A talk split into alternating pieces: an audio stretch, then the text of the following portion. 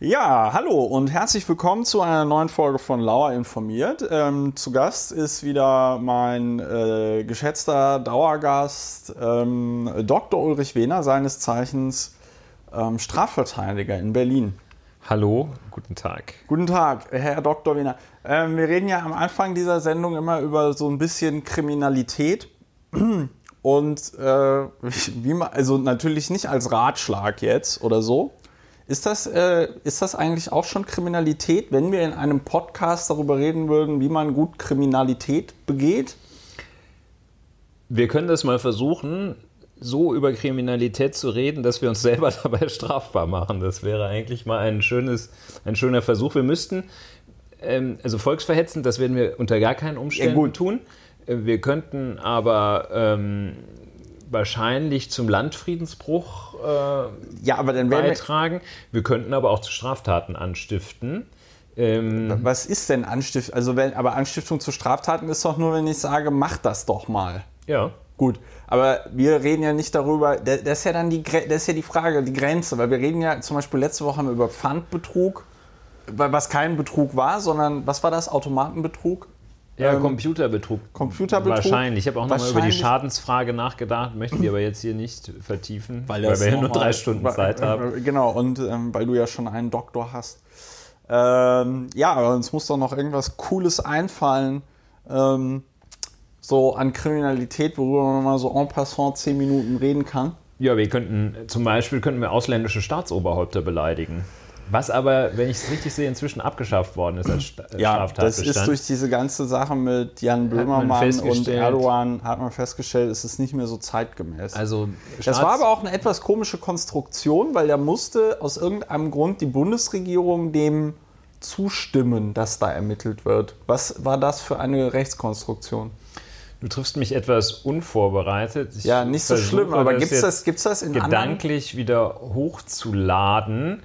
Ähm, es warten. gab den Strafantrag des, ein Antragsdelikt, glaube ich, tatsächlich, der, nee, ähm, okay, ich sage mal einfach, ich weiß es nicht mehr genau, wie das ja, funktioniert. Ja, ich weiß auf jeden Fall, dass das Bundeskabinett dort auch eine Rolle hatte, nämlich musste beschlossen werden vom Bundeskabinett, dass der äh, Staatsanwalt da jetzt ermitteln soll, ist dann ja wahrscheinlich auch der Generalbundesanwalt gewesen. Mm-mm. Beziehungsweise aus irgendeinem Grund fällt mir ein, es war die Staatsanwaltschaft Mainz auch noch, weil das Z D F dort, genau.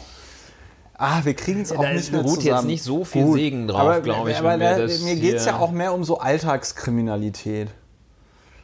Ähm, aber vielleicht fällt uns auch einfach aufgrund der Temperaturen nichts Ordentliches ein.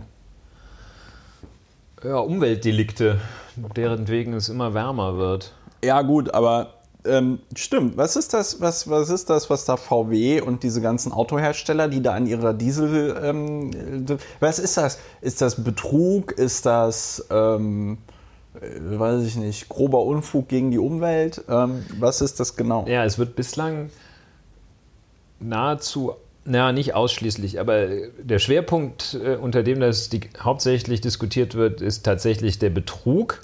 Äh, vorher gab es auch gibt es auch immer noch Versuche, das ähm, ähm, Kapitalmarkt deliktsbezogen zu verfolgen. Wieso? Das weil heißt, das Unternehmen dadurch, weil du dann dem Unternehmen dadurch Schaden zugefügt hast? Nein, eher so, dass äh, da die Aktionäre geschädigt worden sind ja, und äh, zu späte Mitteilungen gemacht wurden ähm, von Vorkommnissen und äh, dass so, ähm, ja, äh, letztlich Kapitalmarktdelikte dadurch begangen werden, dass man äh, die Öffentlichkeit getäuscht hat. Mhm. So, ähm, also so quasi so ein ganz globaler Betrug.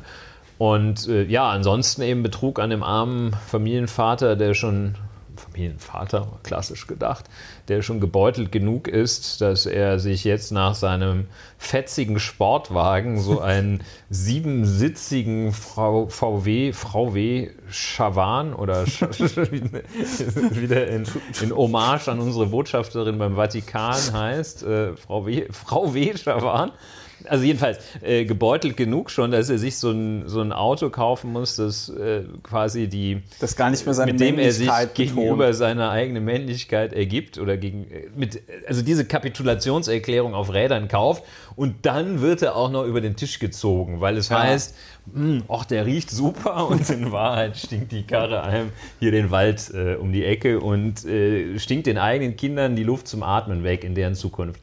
Ja, und das ist ein Betrug. Und natürlich wird, betrachtet man das wie ein Vorwurf, den man dem Strafrecht vielfach insgesamt macht, auf so einer globalen Ebene, dass es einfach viel zu wirtschaftlich ist. Ja. Also wirtschaftlich gedacht, also sozusagen Chicago Schoolgirls Strafrecht, ja. ähm, dass man ähm, dort äh, ja die, das Vermögen, das hat sich so ein bisschen austariert im Laufe der letzten Jahre, aber das Vermögen, den Vermögensschutz in den Mittelpunkt stellt und da gab es äh, krasse Diskrepanzen, also dass äh, ähm, ja lieber mal ein Kind überfahren als äh, dem Kind irgendwie Geld wegnehmen, weil die Strafe einfach viel geringer ist dann. Ja. Das hat sich so etwas ausgeglichen, aber ähm, also diese V W-Angelegenheit wird im Wesentlichen über das Delikt des Betrugs, also ein Delikt, das dem Vermögensschutz dient, geregelt. Da wird also der Gedanke, dass das möglicherweise ein, eher ein Delikt gegen die Allgemeinheit als gegen diesen einzelnen kapitulierenden Familienvater ist. Ja. Ähm, dieser Gedanke hat sich noch nicht wirklich durchgesetzt. durchgesetzt ähm, und äh, ja, das ist in den U S A teilweise etwas anders. Ähm, da wird's aber kann man denn geregelt. Dann nicht, ja gut, da gibt es den Punitive Damage und so, ähm, nur kann man denn nicht, kann man denn nicht, ähm, also wegen Umweltverschmutzung oder so, kriegt man die dann aber auch nicht dran. Ja. Also dass man jetzt irgendwie sagt, weil das ist ja nicht nur Betrug, so nach dem Motto, sie wollten einen Diesel so und so kaufen und den gibt's gar nicht, haha.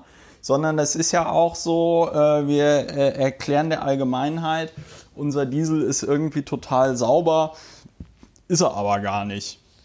Das ist ja auch eine Form von...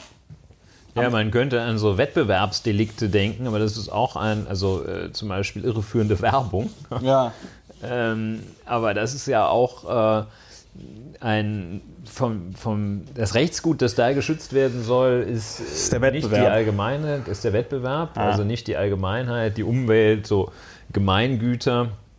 Das äh, liegt, ist im geltenden Strafrecht wenig angelegt. Ähm, auch das Umweltstrafrecht widmet sich eher dem Betrieb verbotener Anlagen, der Ablagerung. Also wenn ich in meinem Keller ein Atomkraftwerk betreibe. Ja, zum Beispiel. Also hier in hier ganz, ist es jetzt wieder so ein bisschen out, weil ähm, aber es waren sehr schöne, ja schön ist relativ, waren wichtige Fälle, äh, gerade hier in der Region Brandenburg, das wirtschaftsstarke Bundesland, äh, da hatten sich findige Unternehmer so aus Ostzeiten, die hatten alle so Kiesgruben gekauft. Und, ja. äh, Ach so, und haben da so Müll reingeklebt. Ja, haben da Abfallentsorgung betrieben. Das äh, lief zeitgleich ähm, mit äh, dem Verbot äh, der...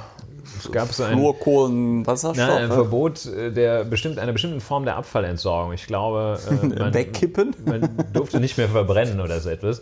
Und äh, da wurde dann Ablagern... wurde also wahnsinnig attraktiv und äh, die Kiesgrube, äh, Wortspiel liegt nahe, wurde zur Goldgrube und äh, das gab es da, gab's da sehr viel. Äh, das sind tatsächlich dann Delikte, die natürlich jetzt nicht äh, die wirtschaftliche Betätigung als solche oder den Wettbewerb äh, schützen in erster Linie, sondern die tatsächlich die Umwelt als Lebensgrundlage Ja. schützen sollen. Und das ist auch gut so.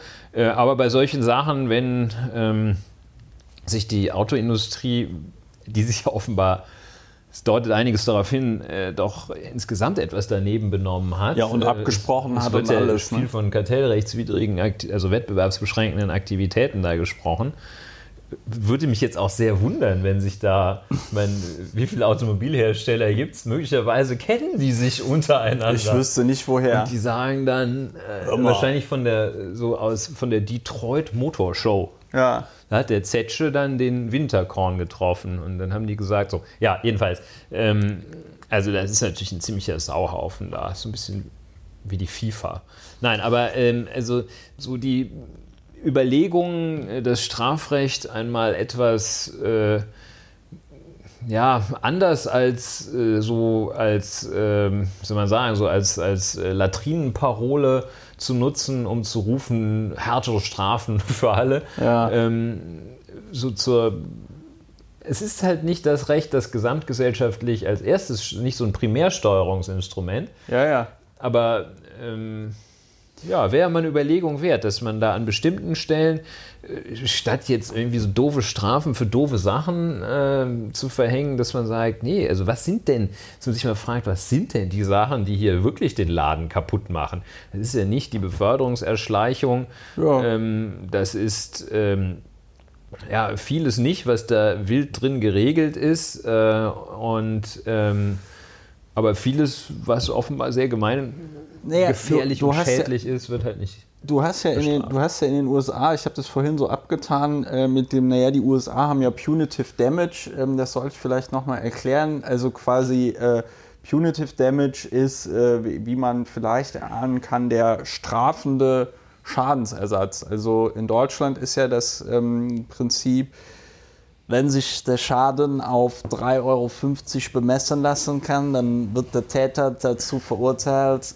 drei Euro fünfzig zu zahlen plus, ähm, äh, wie heißt das so schön, ähm, so und so viel Prozent über dem Basiszinssatz. Ne? Ja. Seit, weiß ich nicht, erster siebter zweitausendacht. Und dann bekommst du irgendwie deine zehn Euro fünfundneunzig ähm, vom Täter überwiesen und dann hat der, dann ist der Schadensausgleich, hat er stattgefunden. Und in den U S A gibt es dieses Punitive Damage, dieses berühmte, ich habe mir jetzt den, die Hände am Kaffee verbrüht und jetzt muss McDonald's dreißig Milliarden äh, Dollar zahlen und ich habe Big Mac Flat, Big, Big Mac, Big Mac Flatrate. Das ist ein Schlaganfall, Christopher. Big Mac, Big, das ist gar nicht also so einfach. Hast du zu viel Big Mac gegessen? Big Mac Flatrate ist ein schwieriges Wort. Versucht es mal zehnmal schnell hintereinander zu sagen. Bis an mein Lebensende. Ähm, die, die so für so Unternehmen wie V W, die sich so richtig hart daneben benehmen und auch Mercedes und so und dabei ja auch irgendwie billigend in Kauf nehmen, dass mehr von diesem Stickoxid-Zeug in die Luft geblasen wird, dass dadurch mehr Leute Lungenkrebs bekommen und so weiter und so fort. Für sowas könnte man doch in Deutschland so Punitive Damage eigentlich auch ganz gut gebrauchen, oder? Jedenfalls ähm, außerhalb des Strafrechts. Punitive Damages sind ja eine Kompensation außerhalb des Strafrechts. Das ist nicht der Staat, der da straft, sondern ähm, da werden, wird also ein Strafschadensersatz ähm, dem der Gegenseite in einem Zivilprozess auferlegt. Und ähm, also ähm, das ist schon eine, ähm, ist jedenfalls eine Überlegung wert. Man muss natürlich sehen, dass, dass diese, diese Mechanismen vor dem Hintergrund eines grundlegend anderen Rechts- und Gesellschaftssystems stattfinden. Insofern ist so eine Übertragung nicht ganz leicht. Da wird wenig reguliert und viel nachreguliert. Bei uns wird viel vorreguliert und wenig nachreguliert. Ja gut, aber es konnte ähm, ja anscheinend trotzdem passieren. Ne? Der, also der Gesichtspunkt dabei ist auch, genau, es konnte, also das ist völlig richtig. Es schließt das eine, schließt das andere ja. nicht aus. Und was im deutschen Recht äh, immer wieder für höchste Verstörung sorgt, wie im Übrigen viele Dinge, die in Deutschland passieren. Natürlich viele Dinge, die in Deutschland passieren, für höchste Verstörung andernorts sorgen, was man sich auch immer mal vor Augen führen sollte, dass es äh, mit den Augen anderer hier jetzt nicht alles so toll ist. Ähm, also jedenfalls, was für höchste Verstörung äh, gerade im angelsächsischen Raum sorgt, ist natürlich, wenn, äh, wenn hier ähm, einer mit einem Auto äh, von der Straße abkommt, weil das Auto einen Fehler hat, ist querschnittsgelähmt und dann, dann äh, kriegt der ein Schmerzensgeld von fünfzehntausend Euro. Da, da würde ein Amerikaner, was der Amerikaner, was macht der Amerikaner dann? Er läuft amok sozusagen. Ähm, nein, aber das ist jedenfalls völlig unverständlich für, mhm. äh, für andere Menschen, dass immaterieller Schaden ja. in Deutschland praktisch nicht ersetzt wird. Wenn der einer deine, deine Freundin, Verlobte erschießt, dann, also Geld macht es dann auch nicht besser, ne? Aber du kriegst auch kein Geld. Aber, aber es macht es nicht besser, aber vielleicht ein bisschen erträglicher. Ja, wie auch immer, ne? Also vielleicht das Beispiel, nehmen wir lieber ein Beispiel, das etwas weiter weg ist, sonst wird es zu, zu scary. Ja, nein, ähm, aber ich aber, meine zum ähm, Beispiel, die Opfer des N S U hätten sich wahrscheinlich auch äh, ja, gefreut, das tut schon gut, wenn man dann noch dreihunderttausend Euro hat. Ja. Äh, da hätte einiges gut getan, aber das, das tut schon gut, ne? Ja. Also das Geld lindert, tut immer ne? gut. Geld tut ja, immer Geld gut. Geld tut immer gut, denn das ist natürlich auch ein schöner Merksatz, aber also, es gab äh, Abiturrelevant. Zu, zu Abiturrelevant, Examensrelevant war vor mehreren Jahren, als ich Examen machte, äh, da musste man sich merken, immateriellen Schadensersatz gibt, gab es damals, ich glaube, das ist immer noch so, wobei es könnte eine Sache weniger sein, gab es für drei Dinge.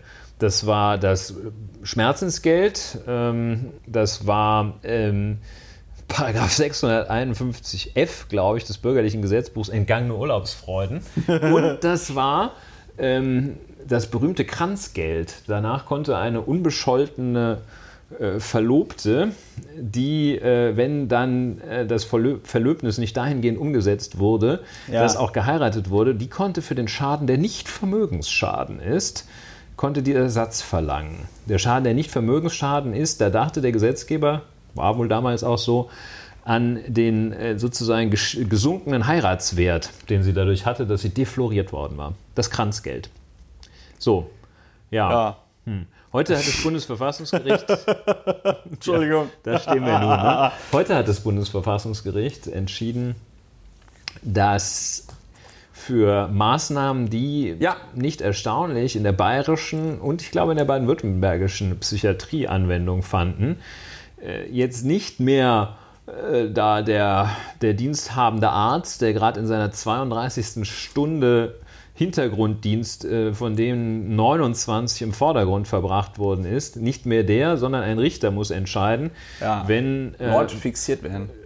Wenn Leute ähm, absehbar für die Dauer von mehr als einer halben Stunde, äh, war glaube ich ungefähr die Formel, fixiert würden.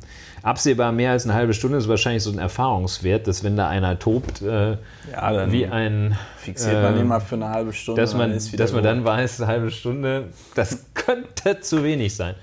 Und da, ähm, ja, das... Ganz, ganz einfache, eigentlich eine sehr klare Entscheidung. Die haben gesagt, also man braucht, steht im Grundgesetz, Artikel hundertvier, das, das was die Engländer, glaube ich, eingeführt haben, jedenfalls ein englischer Begriff, Habeas Corpus, dass wenn immer man festgenommen wird, der Freiheit, die Freiheit entzogen wird, muss da zügig ein Richter drüber entscheiden. Da hat das Bundesverfassungsgericht gestern oder heute? Heute. Ja, heute gesagt, Ähm, ja, das gilt einmal natürlich, wenn man sozusagen verhaftet wird, in den Raum kommt. Aber wenn man in dem Raum, äh, in dem man sowieso schon einem die Freiheit entzogen ist, nochmal einer draufgesetzt wird und man, das waren zwei Fälle, es war einmal eine Sieben-Punkt-Fixierung und einmal eine Fünf-Punkt-Fixierung. Wer kennt also sie sowas, nicht? Ähm, wo man sich sagt, oh Mensch, wenn man sich das mal vorstellt, dann sorgt man doch dafür, dass man lieber nicht in der Psychiatrie landet, sofern man es vermeiden kann.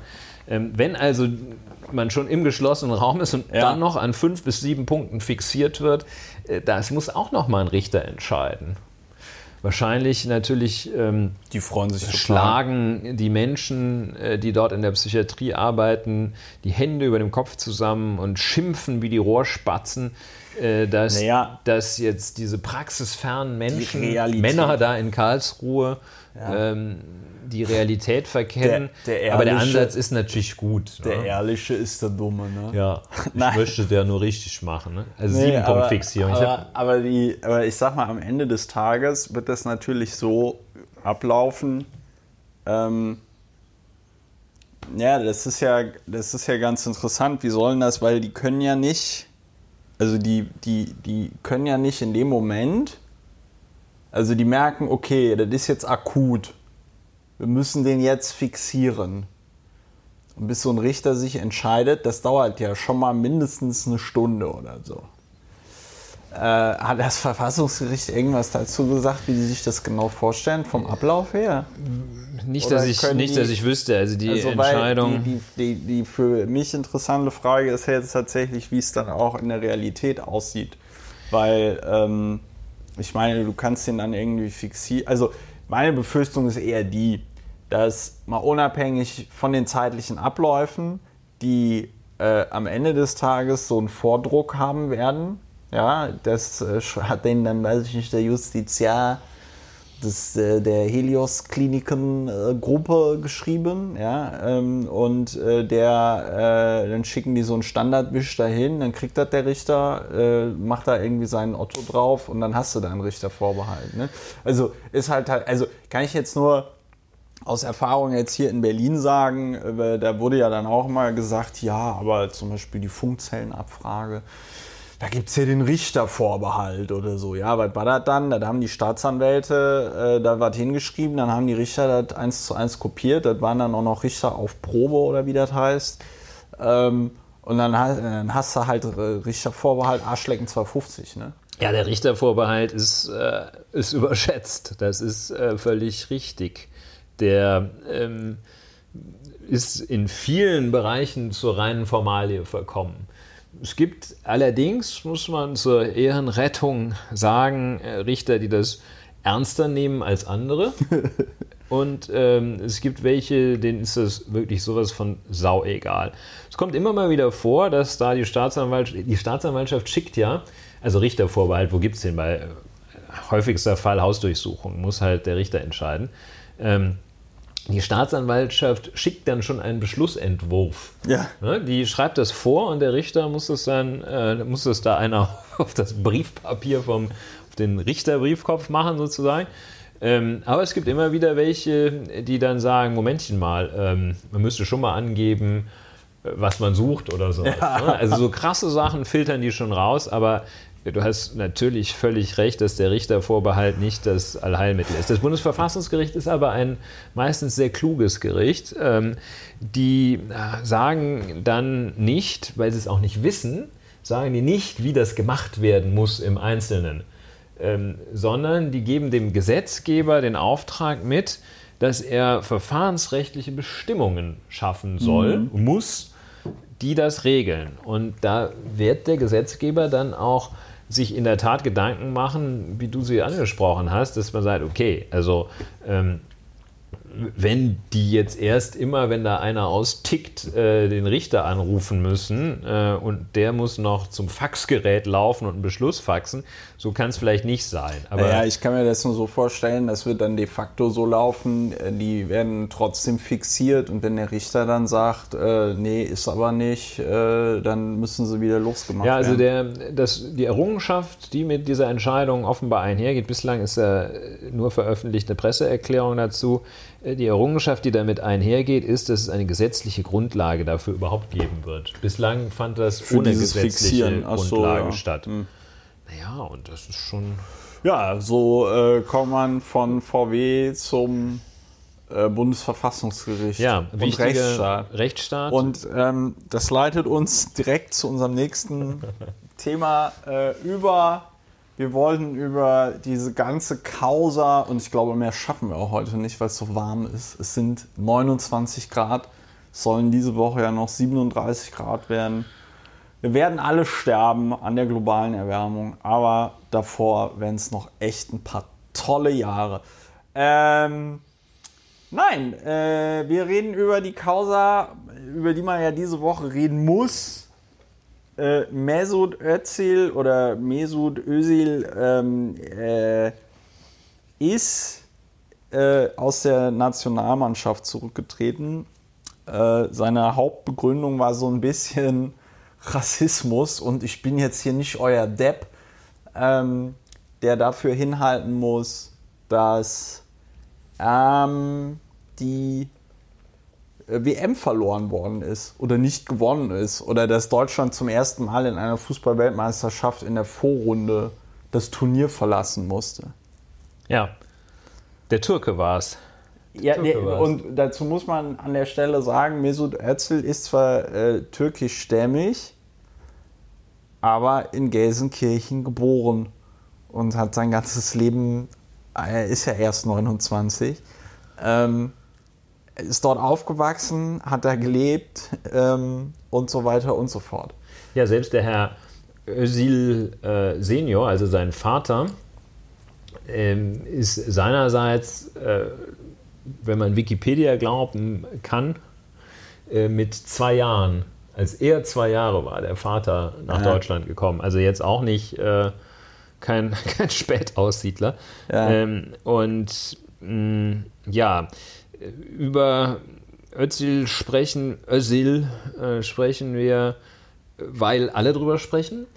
Ähm, ich finde, man kann auch deshalb, sollte auch, ereignet sich deshalb sehr gut, um da über diese Causa zu sprechen, weil sich da so viel dran kristallisiert. Das ganz, ist also ganz eine viel. Also ganz große leider, Projektionsfläche. Leider, leider sehr viel von dem kristallisiert, was momentan alles genau falsch läuft. Also, das ist, also ich bin Herrn Özil sehr, sehr dankbar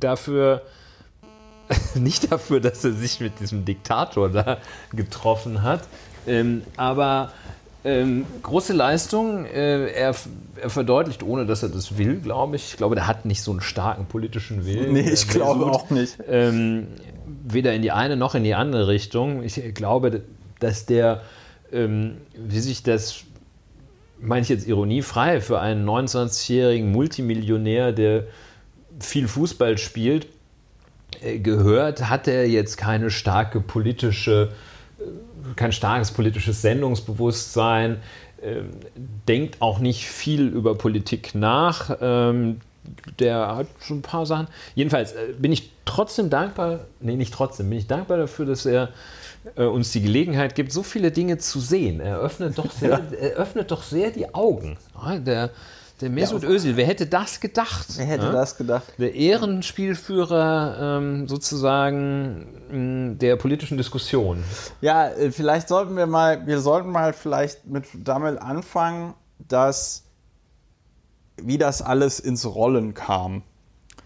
Mesut Özil äh, hat ein Foto gemacht zusammen mit dem äh, mit Ilkay Gündogan. Ja, genau, seinem Mitspieler da in der Nationalmannschaft ähm, und äh, noch dem türkischen Präsidenten Erdogan mit noch so einem Trikot, und dann hat er das irgendwo, glaube ich, gepostet auf Facebook oder Instagram oder Twitter und hat dann noch dazu geschrieben, mein Präsident oder so. Das hatte Herr Gündogan. Ach, das hatte Gündogan gesagt. Meinem verehrten Präsidenten. Ja. Komischerweise schneidet Herr Gündogan da wesentlich besser ab. Aber ja, weil er sich relativ schnell, weil er da relativ schnell übers Stöckchen gesprungen ist und sich, glaube ich, direkt irgendwie dafür entschuldigt hat und distanziert hat und sonst irgendwas. Und Özil halt nicht. Ähm, ja, also lass mal kurz so. die Chronologie. Und, und, dann, und, dann war, und dann war Polen äh, oder der Bosporus oder wie man das nennen möchte, es war auf jeden Fall... Standen ähm, die Türken vor Wien. Die Türken, der, der Türke stand vor Wien, und ähm, das ging natürlich für äh, die Bild-Zeitung und die Welt und alle rechten Kommentatoren, rechts bis rechtsextrem, die kamen damit natürlich überhaupt nicht klar. Ähm, und natürlich kommen die damit klar, weil denen ist das natürlich irgendwie scheißegal, weil äh, in dem Moment, in dem man so ein Flüchtlingsabkommen mit äh, Erdogan macht und der dafür sorgt, dass keine Äh, Geflüchteten nach äh, Deutschland oder Europa kommen, da findet man den natürlich ganz äh, toll hinter vorgehaltener Hand. Ähm, dann fragt man auch nicht, wie der das macht, dass die nicht hier hinkommen. Aber dass ein Deutscher, ähm, der ja eben nicht als Deutscher wahrgenommen wird, sondern als Türke, ähm, sich da mit dem Erdogan abbildet, und dann sagt der eine von denen noch, mein verehrter Präsident, das geht natürlich gar nicht. Und äh, ich bin ja nach wie vor der Meinung, dass äh, diese ganze Kampagne, die dann der, vor allen Dingen auch die Axel Springer S E losgetreten hat in Form der Berichterstattung der Welt und der Bild, Ähm, maßgeblich daran beteiligt oder dafür verantwortlich ist, beziehungsweise war, dass diese ähm, Mannschaft in der Vorrunde rausgeflogen ist. Weil das natürlich die Spieler einer solchen Mannschaft auch beschäftigt. Es gibt da ja äh, eine, wie gesagt, wunderschöne Untersuchung ähm, wo sie mal untersucht haben, warum die äh, äh, Schwimmer, ich glaube der Australier oder Kanadier, ich glaube es waren die Australier, die haben bei so einer W M-Olympiade äh, so vollkommen verkackt bei den Medaillen. Und da haben die auch untersucht, woran lag das und woran lag das, weil die zu viel auf Social Media unterwegs waren. Und wenn du dann die ganze Zeit auf Social Media äh, beleidigt wirst und dir gesagt wird, wie scheiße das alles ist, und dann werden die Spieler belagert und müssen die ganze Zeit ähm, sich irgendwie zu äh, Özil äußern oder sollen sich äußern und tun es nicht, aber ähm, so, und die ganze Mannschaft wird irgendwie runtergeschrieben, dann wird dieser grandiose Spieler, ähm, ne, ging ja jetzt auf Twitter immer rum, wie, wie ich glaube, der war fünfmal oder noch mehr, war er Spieler des Jahres, der war äh, von den Pässen und aus allem her, war er irgendwie jetzt der beste Spieler der deutschen Mannschaft in diesem Turnier. Ähm, also wirklich so ein Ausnahmefußballer. Ähm, ähm, Und auf den wurde einfach nur noch draufgehauen. Halt vor allen Dingen durch äh, die Bild-Zeitung, aber auch die Welt. Und das war dann natürlich eine Diskussion, eine Debatte, die das ganze Turnier, äh, zumindest für die deutsche Mannschaft, überschattete. Und da kann ich mir schon vorstellen, dass das auf die Performance der gesamten Mannschaft äh, drückt. Ja, also wir sind jetzt in der Aufarbeitung der Chronologie sozusagen ähm, ungefähr während des Turniers beim Vorrunden aus. Ja. Bis dahin haben wir es jetzt rekonstruiert. Bis dahin hat Özil nichts dazu gesagt. Gar nichts dazu gesagt. Ja. Der Gündogan hat gesagt, ähm, shame on me. Ähm, und äh, der Özil hat gar nichts gesagt. Ja, dann kommt das Vorrunden aus. So, und, und, dann, dann, und, dann, und dann kam aus der, aus der Schonung, sowas liebe ich ja, sowas liebe ich ja, erst Oliver Bierhoff, der, ich weiß gar nicht mehr, was er gesagt Na, hat. Also ich finde, das, also aus der Schonung finde ich fantastisch, ähm, fantastisch ausgedrückt. Es war dann ja lange Zeit Ruhe. Ja, genau. Es war dann lange Zeit Ruhe. Genau. Und das ist so, ich glaube, Kinder flippen manchmal so aus. Dann, dann sind die außer sich, dann sind die im Tunnel. Ja. Und brüllen und schreien und irgendwann, weil sie ein Spielzeug wollen oder so. Irgendwann haben die sich dann wieder beruhigt. Mhm. Dann sitzen die da, sind ganz guter Dinge. Und ich glaube, kluge Eltern sagen dann nicht, ähm, sag mal, hast du das Spielzeug jetzt vergessen? Ja. Was war denn da vorhin los? Und sagen, machen weiter. Machen weiter. Und jetzt also wirklich aus dem absoluten Nichts, völlig überraschend, kommt dann erst kommt der Bierhoff, den ich eigentlich für mindestens normal begabt gehalten hatte. Nee, nee. Ähm, und äh, Bierhoff hat halt. Und dann kommt Herr Grindel. Und Herr Grindel, den muss man, da muss man sehen, äh, der, der ist nicht, das ist nicht einfach nur dilettantisch, sondern das ist mit voller politischer Absicht, ja, was der macht. Ne? Ähm, ich dachte erst, der wäre irgendwie so, äh, ja, hätte irgendwie was. Arm im Geiste. Was total. Der hätte halt was anderes gelernt, so einen ordentlichen Beruf, aber der war ja über mehrere Jahrzehnte relativ exponierter Journalist. Ne? Ah, wusste ich das, ähm, und Mitglied des Bundestags. Der hat das Hauptstadtstudio, ja, glaube ich, vom Z D F geleitet. Also der war jetzt nicht irgendwie so ein freier Journalist bei der Rheinischen Post für den Kreis Mettmann, sondern ja, äh, ein, also ein irgendwie recht hochgestiegener Journalist, das heißt also, dass der jetzt einfach nur, äh, ja, weil es nicht besser konnte, hat er versehentlich sowas gesagt? Nein, also der hat jedenfalls dann gesagt, so der, der Özil muss sich erklären und der Bierhoff hat das gemacht, Herr Bierhoff hat das gemacht, was man in Mannschaftssportarten als äh, Führungspersönlichkeit äh, äh, äh, da äh, mit Personalverantwortung sozusagen niemals machen darf, die berühmte Einzelkritik geübt. Der hat gesagt... Ja, vor allem Dingen öffentlich. Öff- ja, ja, ja. Intern darfst du das ganz sicher, dass du sagst, mal, hier kannst du auch mal ein bisschen mehr laufen. Aber äh, stellst dich nicht hin und sagst, aller Welt, der, der kann auch mal ein bisschen mehr laufen. Ähm, in dieser... In diesem Dreigestirn, also dieses, diese, diese, diese, diese Zweier-Kombo äh, Bierhoff-Grindel wurde dann zum Dreigestirn als, ich glaube gestern oder vorgestern, sich die moralische Instanz äh, überhaupt unseres Landes äh, Uli Hoeneß hat, Uli Ratzinger Hoeneß, ähm, und äh, gesagt hat, der, der hätte immer einen Dreck gespielt. Ja, nicht der, Dreck, hätte sein, der hätte seinen letzten Zweikampf zwanzig vierzehn gewonnen, ja. Was nicht stimmt. Der hat lauter Zweikämpfe auch in dieser W M gewonnen. Ähm, und er hat, und, und, und ähm, ich habe da auch drüber getwittert, aber Sascha Lobo hat es auch nochmal wunderbar zusammengefasst in einem Tweet, irgendwie über, über moralische Fragen lasse ich mir natürlich, wie hat er es gesch- formuliert? Ich glaube, über moralische Fragen lasse ich mir, ähm, ich muss es suchen, äh, am liebsten von einem verurteilten Steuerhinterzieher irgendwie ja, äh, sagen. Ja, das, das hätte ich auch gesehen, diesen, diesen Tenor. Äh, ich habe jetzt auch gerade so etwas in dieses Horn gestoßen, die moralische Instanz. Natürlich darf Uli Hoeneß äh, sich äh, noch äußern. Er darf sich auch, nach meiner Überzeugung, darf sich auch ein verurteilter Straftäter noch zu moralischen Fragen äußern. Ist vielleicht ganz besonders geeignet dafür. Ähm, aber es gibt ja diesen Grundsatz, dass man im Glashaus auch nicht mit Steinen werfen sollte, wobei der gilt ja eigentlich gar nicht so sehr. Ähm, aber wenn man selber schon mal in den Genuss der Gnade dieser Gesellschaft gelangt ist, und das ist Uli Hoeneß, ne? Wir ja. müssen uns auch deshalb anständig benehmen anderen gegenüber, weil wir selber zuweilen auf die Gnade und Nachsicht der anderen angewiesen sind. Und Uli Hoeneß ist in den Genuss dieser einer ganz großen Gnade und Nachsichtigkeit der Gesellschaft aber gekommen. Einer ganz, ganz einer, großen. Aber einer, einer so sehr, großen, sehr großen. Indem man gesagt hat, ach, der Uli, der hat so viele Sachen so toll gemacht und ist ja auch irgendwie ganz nett. Und dem verzeihen wir so. Und das muss man... Weswegen das, das er nur zweieinhalb Jahre für seine millionenfache Steuerhinterziehung Zweieinhalb bekommt. Jahre mit Telefon und Jacuzzi auf der Zelle. Wahrscheinlich auch noch. Das wollen wir uns gar nicht vorstellen, was es da noch alles gab.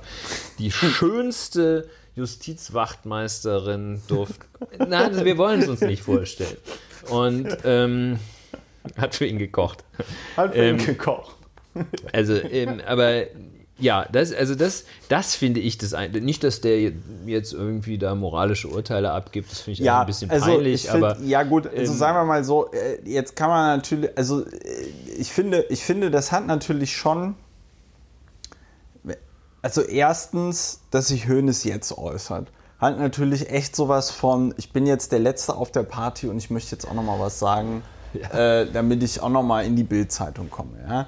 Dann hat es halt sowas Elendiges von so Nachtreten, ja, und dann ist es halt leider echt so dieses, äh, schau dich doch mal an, es ist es leider, man verbindet es halt damit, weißt du, ähm, also erstens, er, also er hat halt gelogen, ja, also wenn Uli Hoeneß, von dem man ja, dem man ja unterstellen kann, dass er Fußball verfolgt, ja, wenn der sagt, der hat seit vier Jahren keinen Zweikampf mehr gewonnen und der hat immer einen Scheiß zusammengespielt, dann hat er entweder doch keine Ahnung von Fußball, ja, oder äh, er lügt halt einfach ja. ganz dreist. So, und dann halt irgendwie, äh, äh, also ich meine, es wäre ja nicht so, es ist ja nicht so gewesen, dass das Hoeneß zu diesem Zeitpunkt, mit dem, was er gesagt hat, in dieser komischen, absurden Diskussion noch für irgendwie Aufklärung gesorgt ja. hätte, dass man gesagt hätte, ach Mensch, jetzt wo der Uli Hoeneß was dazu gesagt hat, da ist mir ja irgendwie vollkommen klar, worum es geht.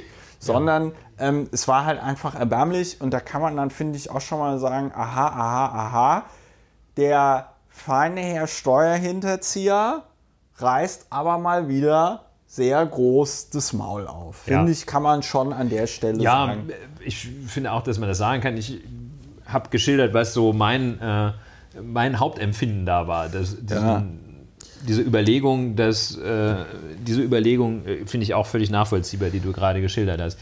Wir können ja äh, kurz ein, ein allererstes Zwischenfazit der, der Özil, ähm, der Causa Özil äh, ziehen.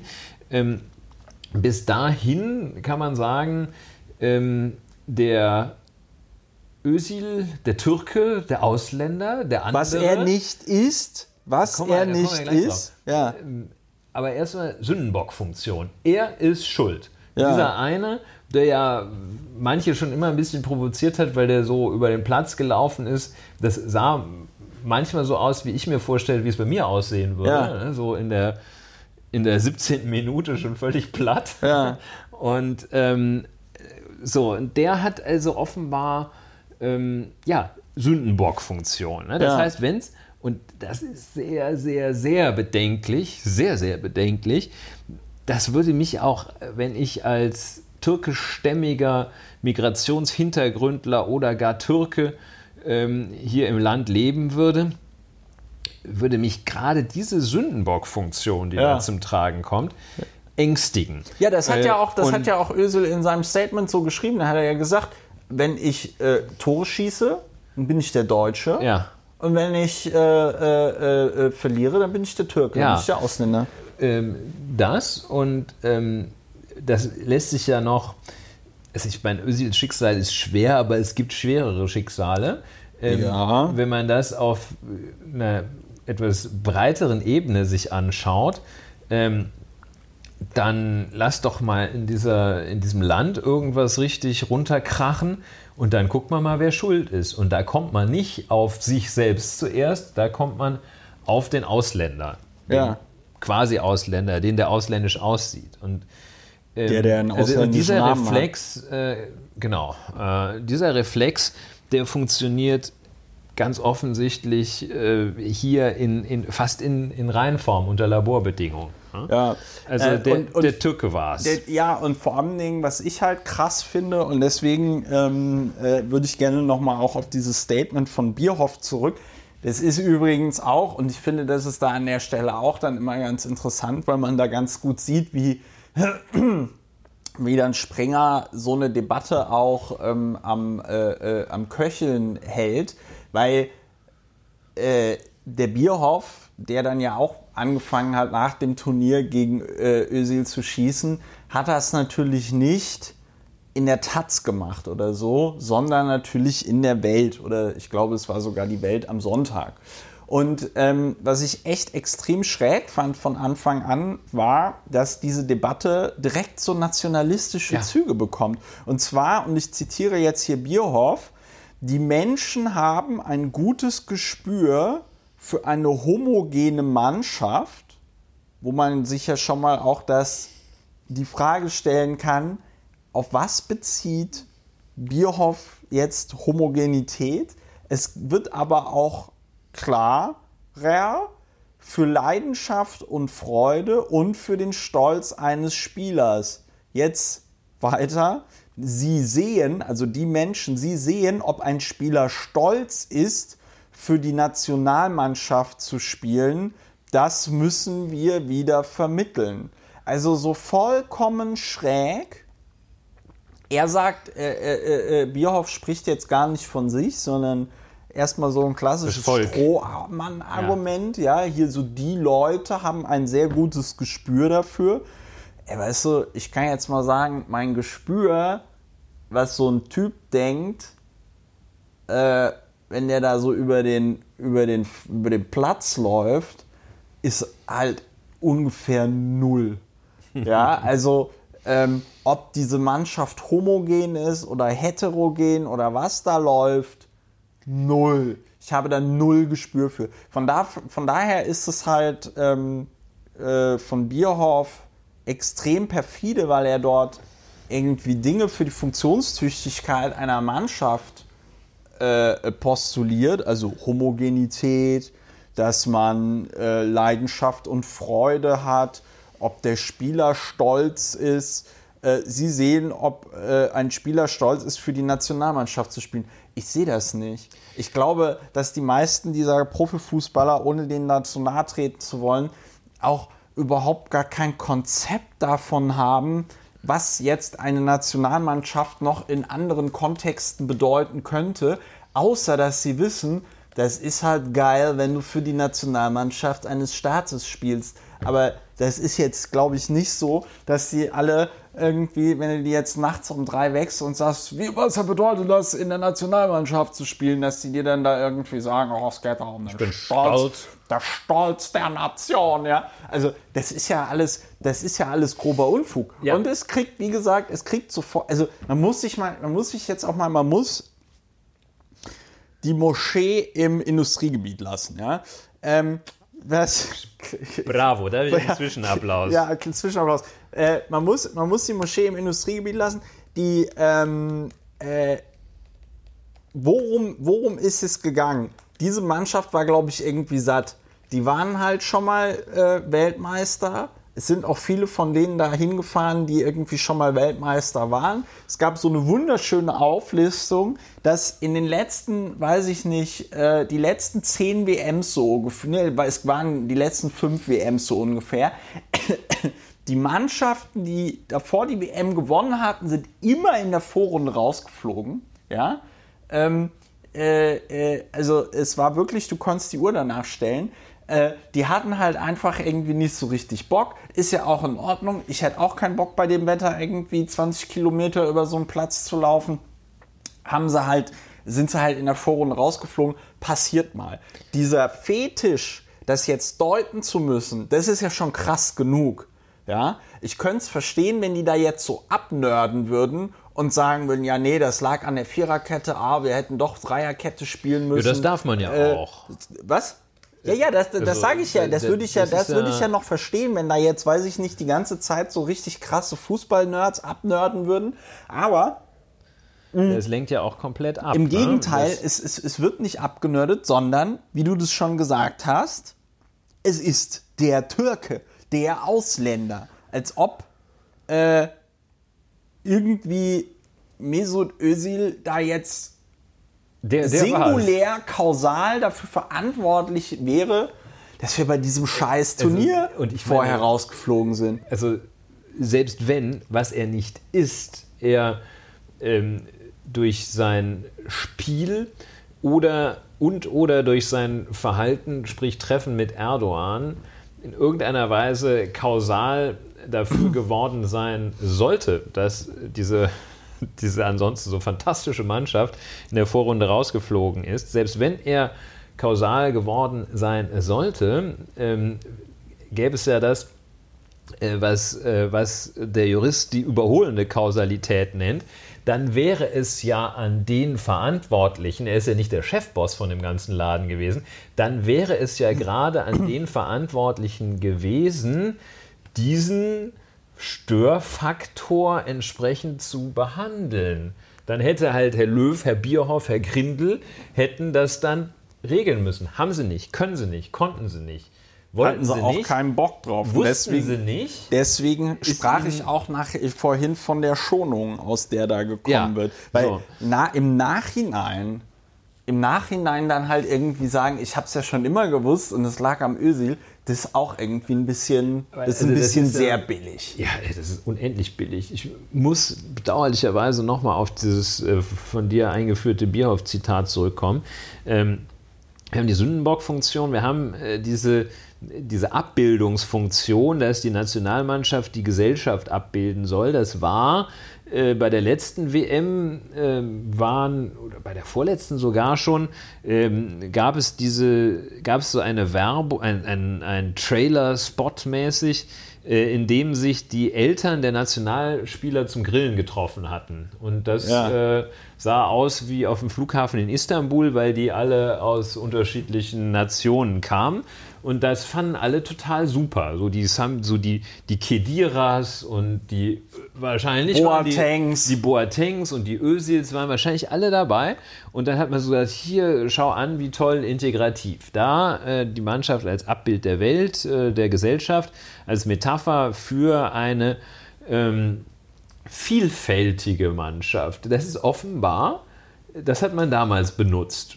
Kann man zu ste- ist mir wesentlich sympathischer als das heutige Bild. Da kann man sich auch nochmal fragen, ob es nicht vielleicht einfach nur eine Fußballmannschaft ist und nicht eine äh, gesamtgesellschaftliche Metapher.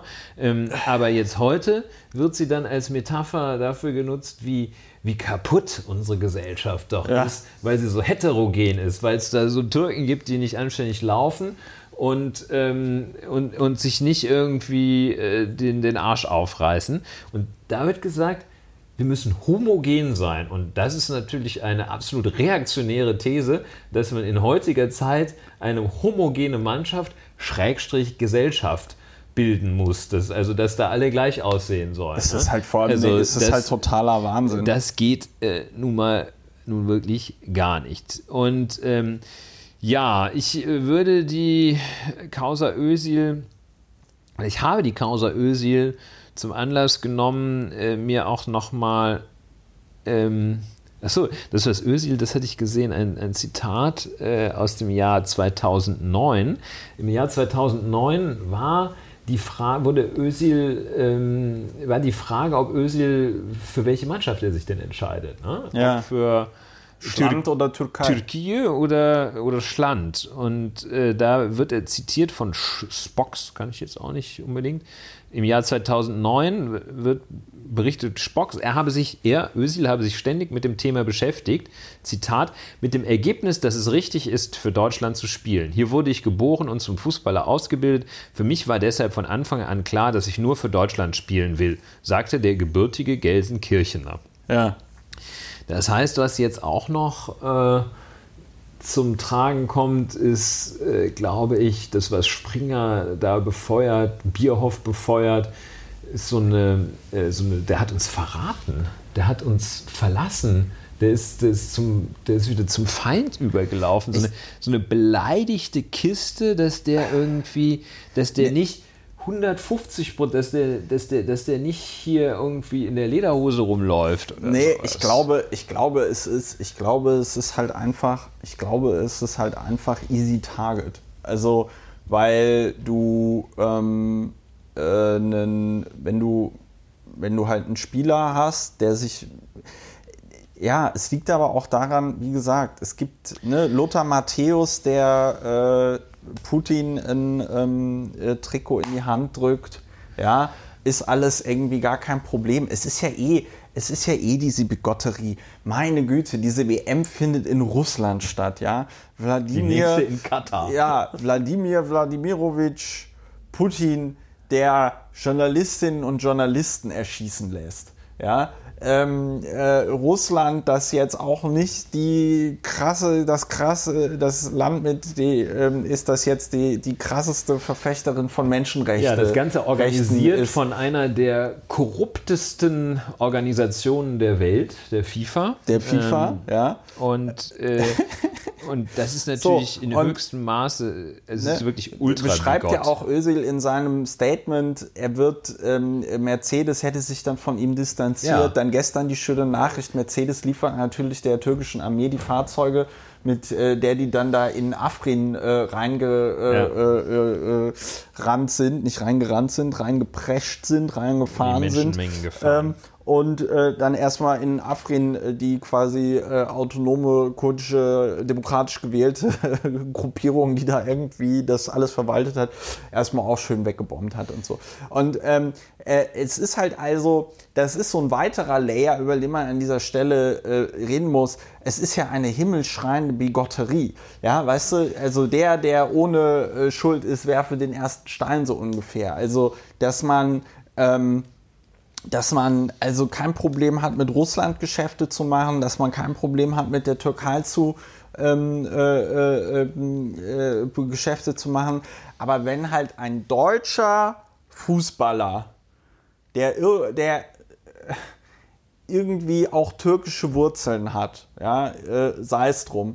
Wenn der sich also mit dem Erdogan trifft und dann da so ein Foto macht, dann wird halt eben auf den Moslem, den Türken da halt irgendwie draufgehauen. Ja. Und, und das, m- ist halt ein ganz, das ist halt ein ganz niederer Instinkt. Ich glaube, da geht es noch nicht mal darum, ach, du bist ja so schlecht integriert. Ähm, also, wie schlecht, also ich meine, wie kann man, also wenn du als Deutscher, also schlecht ganz, integriert ist auch das, so eine schlecht integriert so eine ist, es fällt mir, Geschichte, ja, ne? es fällt also, mir, es äh, fällt mir, es fällt mir jetzt gerade selber auf, dass das natürlich in dem, in diesem, in diesem Zusammenhang mit Özil davon zu reden, dass der schlecht integriert ist als, als, als Deutscher. Ja, aber da siehst du mal, da siehst du mal, wie man in diesen rassistischen Frames, in diesem ganzen Abfuck, der das ist, ähm, wie man da drin ist und wie man gefangen ja. ist und wie man äh, ins Rechtfertigen kommt. Genau, das ist nämlich Grunde, der weitere... Entschuldigung. Ja, nee, bitte, das ist der weitere? Das ist ein weiterer Punkt, den hm. ich hier sehe, weshalb ich Herrn Özil wirklich sehr, sehr dankbar bin. ähm, weil er so viel verdeutlicht. Ähm, dass hier mhm. offenbart sich nämlich alles oder jedenfalls das meiste Schlechte an der aktuellen äh, Diskurs, Diskurskultur äh, oder Unkultur. Ja. Hier wird ja, die, die Sache ist ja, die Sache ist ja völlig in den Hintergrund gerückt. Was hat er gemacht? Er hat da äh, ein bisschen debil in die Kamera gegrinst mit einem äh, ziemlich schlimmen Finger der internationalen Politik, äh, einem Menschenrechtsverächter, Ey. so der, der mittleren Kategorie. Ist schon schlimm, so mittlere Kategorie. Ist jetzt nicht, ne? Es ist jetzt also nicht Saddam Hussein. Ist, ist jetzt aber auch nicht Saddam Hussein. Ähm, ist nicht Saddam Hussein. Ähm, ist aber auch nicht äh, Olaf Palme. Ja, ähm, gut. So, ähm, mittlere Kategorie. So, wenn man mal die Sache betrachtet, aber von der Sache ist es völlig losgelöst. Es ist völlig losgelöst. Es ist eine, eine üble, rein auf die Persönlichkeit, auf den... Äh, und ihr zugeschriebene auf Attribute. Die Herkunft. Ja, aber nicht auf die, auf die zugeschriebene Herkunft. Ja, ja, genau. Also da sagt ja keiner... Jetzt guckt ihr mal hier diesen Gelsenkirchener an, hier so Scheiß aus dem Ruhrpott, das ist ja klar, dass die Bergbau, Neandertaler... Er ne? muss sich also entscheiden. Das, so, so. Er muss sich wirklich entscheiden, ob wohin, wo, er, wo er hingehört. Ob er jetzt nach Gelsenkirchen ob er jetzt da so ein, oder nach London. Ja, darum Döner geht's ja nicht. Oder Currywurst. Darum geht's ja nicht. Darum geht's Und, ja nicht. Es ähm, geht genau, es geht um, die, um das zugeschriebene Türkischsein, um das zugeschriebene Muslimischsein. Gut, er hatte mal irgendwie so Fotos da in Mekka gepostet, aus Mekka gepostet. Ja, so ist das halt als gläubiger Moslem. Da geht man halt auch mal äh, nach ähm, Mekka. Nach Lourdes. So, na, ja, genau. So, ähm, es, ist, ähm, es ist vor allem Dingen, was ich so krass finde, ist, dass man auch jetzt äh, Özils Entscheidung zu sagen, ey, sorry, aber ich bin jetzt hier nicht mehr euer, ich bin nicht mehr der Dorftürke, ja, ich bin, ich lasse mich jetzt hier nicht von euch ähm, irgendwie äh, zum Sündenbock machen. Ich habe irgendwie keinen Bock mehr auf den Rassismus, ähm, der mir hier beim D F B entgegenschlägt. Ich habe keinen Bock mehr auf die Scheiße. Ja? Ähm, dass man das nicht respektiert, sondern dass äh, die Bild-Zeitung ganz vorne mit dabei, äh, es geht da mittlerweile um die Vernichtung von Menschen. Es geht da, es geht darum, da jetzt nochmal nachzutreten. Direkt als erstes kommt ein Kommentar raus von wegen, das ist ja alles total heuchlerisch. Ähm, das ist äh, hier, ähm, äh, ich weiß gar nicht, was die Bild genau getitelt hatte, irgendwas mit weinerlichem, ähm, weinerlicher Abschied. So. Und dann... Und dann das Allerfieseste, das ihm unterstellt wird, ja, jetzt schiebt er die Rassismuskeule vor, yes. ähm, äh, um von seinem eigenen Versagen bei der W M abzulenken. Das ist so falsch. Also es geht das tief, ist so mh. falsch auf allen Ebenen. Das ist so asozial. Und das ist, das ist so krass, dass es da, wie gesagt, wirklich um die, da geht es um die Vernichtung von Menschen. Da geht es, da geht es nicht darum, dass man denen noch irgendwie... dass man das respektiert, dass die jetzt eine Entscheidung getroffen haben und dann kann man noch immer sagen, ja, äh, finde ich gut die Entscheidung oder schlecht, aber halt gesittet. Mhm. Stattdessen wird einfach draufgehauen. Ja. Stattdessen wird das, was der da sagt und wo er sich ja ganz klar äußert, noch umgedeutet, wird behauptet, ja, das seien ja alles nur Ausreden. Und das, und das kenne ich, diese Form auch, sag ich mal, der Radikalisierung im Diskurs, kenne ich von der Piratenpartei. Wir haben das im Grunde genommen einfach äh, zwei Jahre äh, oder in dem Fall jetzt vier Jahre, vier Jahre davor alles halt schon einmal so äh, durchexerziert. Und es liegt in meinen Augen eben auch an diesen Kommunikationsformen, ja. weil äh, eben das alles über hundertvierzig bzw. zweihundertachtzig Zeichen im Internet zugespitzt wird, weil es eine krasse polarisierende Meinung sein muss, die dann in Social Media, äh, wie zum Beispiel Facebook, irgendwie gut klickt und so. Und ähm, man radikalisiert sich so an, an, an, an mit, mit so Randzielgruppen. Ja, also und das ist, der, das ist Wahnsinn. Das Verfall ist Wahnsinn. Der Diskurskultur, der, der Diskussionskultur, mhm. dafür ist es ein, ein sehr eklatantes Beispiel, ähm, das also rein auf die Persönlichkeit und, wie wir gesagt hatten, auf die zugeschriebenen Attribute abgestellt wird. Und Ähm, es wird ja versucht, den aktuell laufenden, die fehlende äh, Diskurskultur gesamtgesellschaftlich und das große gesamtgesellschaftliche Thema ähm, jetzt hier rüber zu hieven und hier zu diskutieren. Nämlich der Özil, der sich entscheiden muss. Der sich also, wo man sagt, ah, der so richtig, äh, also ein richtig guter Deutscher war er doch nicht, ne? Jetzt ist er, hat er sich mit dem Erdogan getroffen und dann hat er Scheiße gespielt. Alles ohne, das weiß ich gar nicht. Äh, ähm, und er hat so, gar nicht Scheiße ja, gespielt, das muss man dazu nochmal sagen. Achso, ja, ja, ja, ja, halte okay, ich für nicht ja. relevant. Ne? Ja. Also selbst wenn er da fünf, fünfzehn Eigentorschützenkönig geworden wäre, äh, hätte, wäre es nicht erlaubt zu sagen, das liegt, also nicht erlaubt, wäre es total Mist zu sagen, das liegt daran, dass er sich mit Erdogan getroffen hat oder dass er sich nicht richtig entschieden hat. Man verlangt von ihm, Özil muss sich erklären, das hat man von ihm verlangt seit, seit zweitausendneun, zu sagen, bist du jetzt Deutscher oder Türke? Und, ähm, und dann hat er gesagt, ich bin Deutscher. Ähm, und War dann ich auch hat er immer. Zweifel daran aufkommen lassen. Nee, ich glaube, der muss, weiß ich nicht genau, ähm, hat er Zweifel daran aufkommen lassen, äh, als er sich mit Erdogan traf.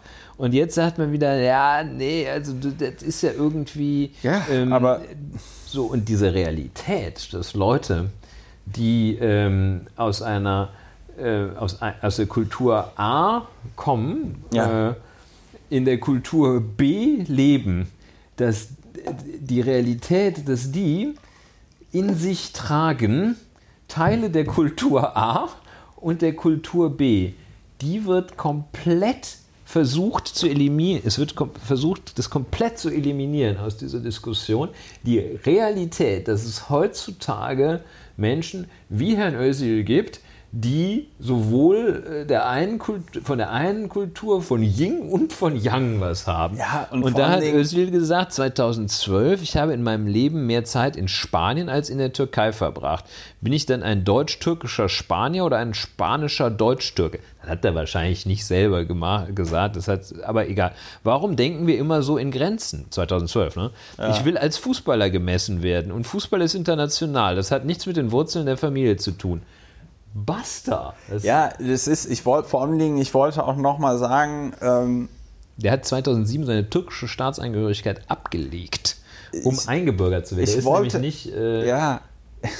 Kommen wir gleich mal drauf, wie man Deutscher wird, habe ich vorbereitet. Ich, ich, wollte, ich, wollte dazu, ich wollte dazu aber auch nochmal sagen, ich finde es auch vermessen zu glauben, das hätte ja nur was, äh, äh, mit, also weiß ich nicht, verschiedene Mentalitäten oder verschiedene Definitiv Dings, nicht. hätte nur was, ja Moment, hätte nur was mit der Nationalität zu tun, weil ähm, einmal ist es so bescheuert, dass man das äh, immer so erklären muss, als ob es ähm, eben, ja, weil es leider eben nicht selbstverständlich ist, aber es gibt ja zum Beispiel auch in einer Stadt, wie zum Beispiel Berlin, mit vielen Menschen, aber auch in kleineren Städten, wie jetzt Bonn, mit nicht so viele Menschen, gibt es ja immer solche und solche, ne? Ja. Also unabhängig von der Nationalität. Ja?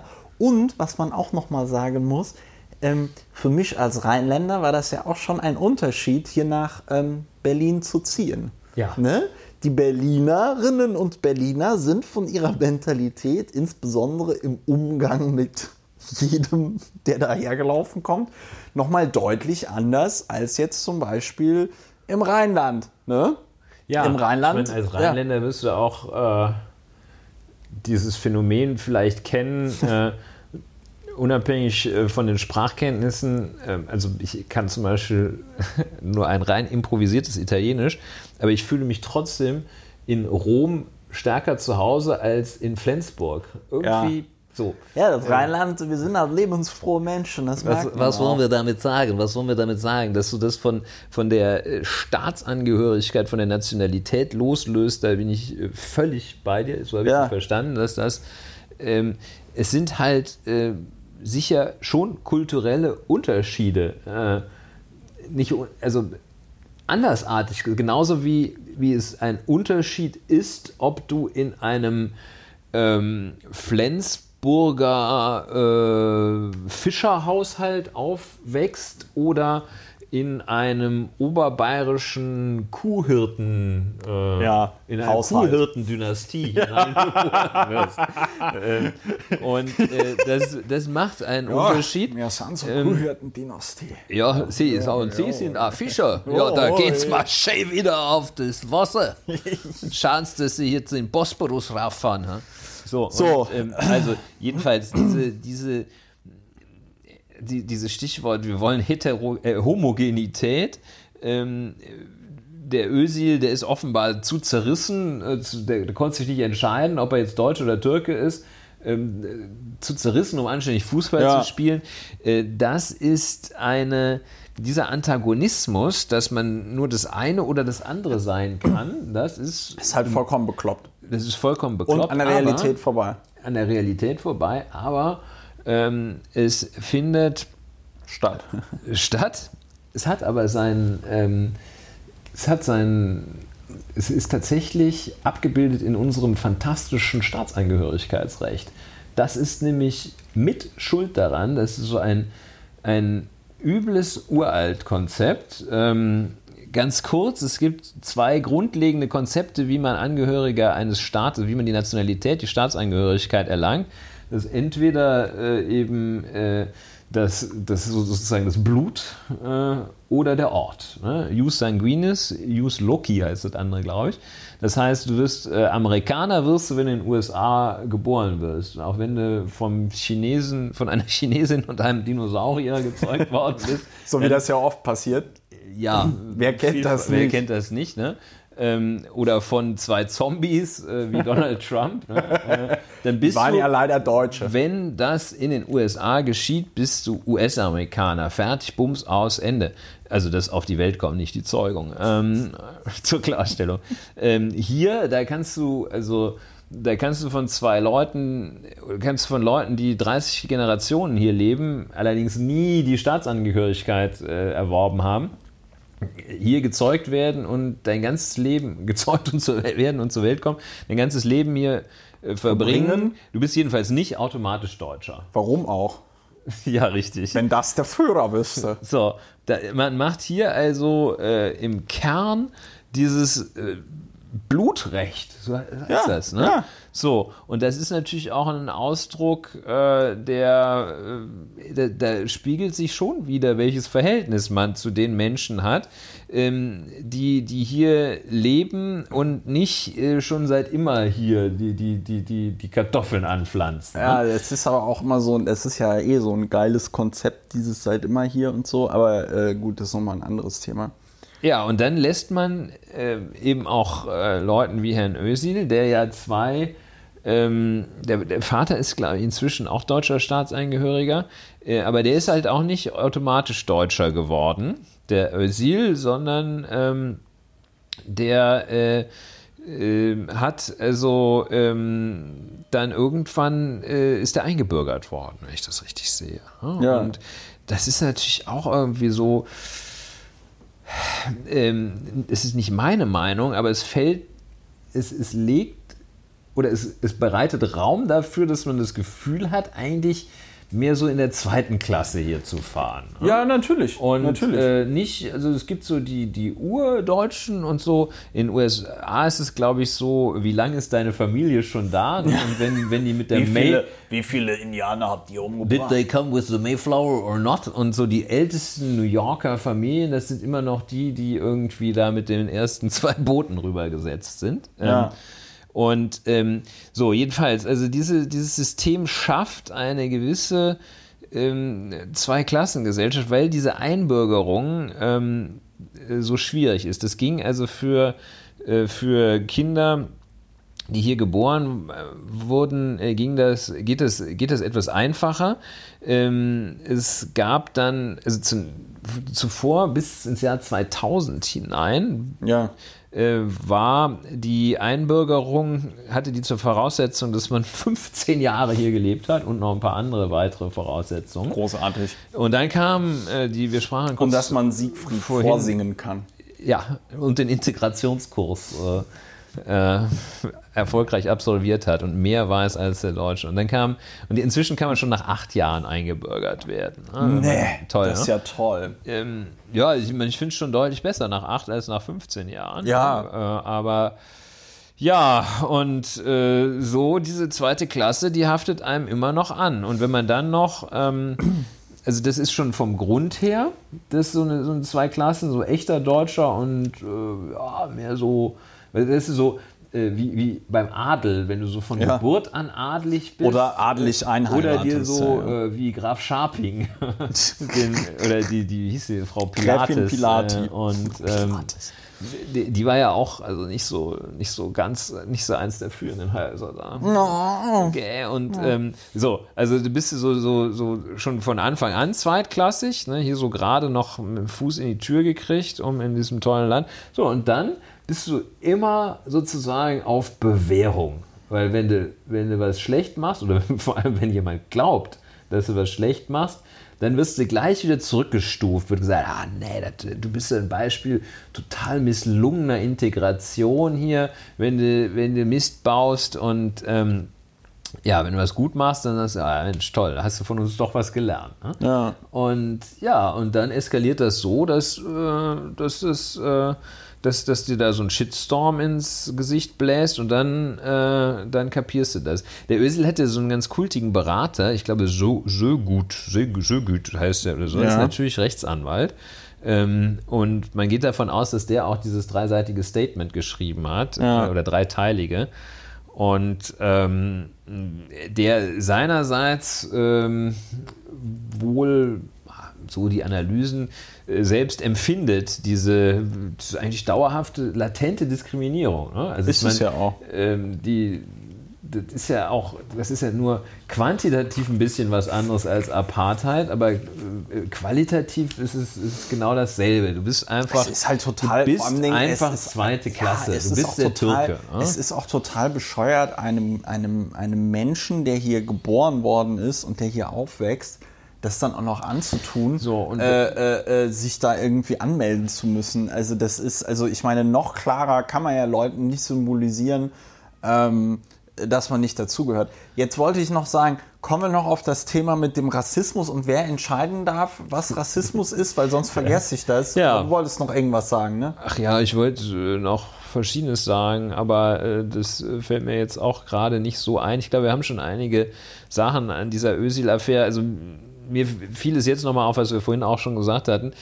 Es ist ein absolutes Unding, dass man die Frage, ähm, wie hat Özil gespielt, und ähm, die Frage, wie ist damit umzugehen, dass Özil sich mit dem türkischen Staatspräsidenten auf dem Foto ablichten lässt, dass man die so persönlich und so nationalistisch behandelt und so rassistisch letzten Endes. Ja.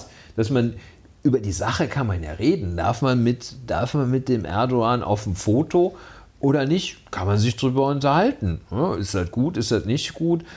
Dürfen Fußballer sich überhaupt politisch äußern? Ist das gut? Ist das nicht gut? Kann man drüber reden. Hat Özil gut gespielt? Hat er schlecht gespielt? Kann man drüber reden. Aber also in, in, in dieser Dimension, dass, dass du da gleich dann auf, auf, auf die Person reinhämmerst, also, ähm, das, der, ist, also, der, das, das, das ist vollkommen inakzeptabel. Der, der, Punkt, der, Punkt ist halt, der Punkt ist halt der, ähm, also... Die Frage ist ja immer, was ist die, was ist die Alternative? Und ähm, ich sag mal, die Wahlen in der Türkei haben ja gezeigt, dass Erdogan fest im Sattel sitzt. Ja, also er hat da eine wie auch immer geartete Mehrheit, um da den Stuff zu tun, den er halt irgendwie tut. Womit ich das jetzt nicht irgendwie legitimieren will und sagen will, äh, das ist ja gut, äh, weil die Türken wollen das ja so. Aber man muss halt einfach zur Kenntnis nehmen, der ist jetzt erstmal da und wird jetzt auch erstmal bleiben. Jetzt ist halt irgendwie die Frage, wie geht man damit um?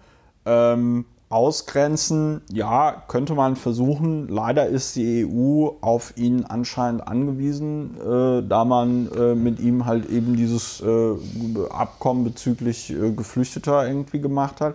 Der und, macht die Drecksarbeit, und weil man sich, ne? und weil man sich wahrscheinlich so geopolitisch denkt, naja, also äh, im Zweifelsfall, ne, die Türkei ist eine militärische Regionalmacht dort und äh, die ist auch ganz gut gelegen. Äh, äh, ja.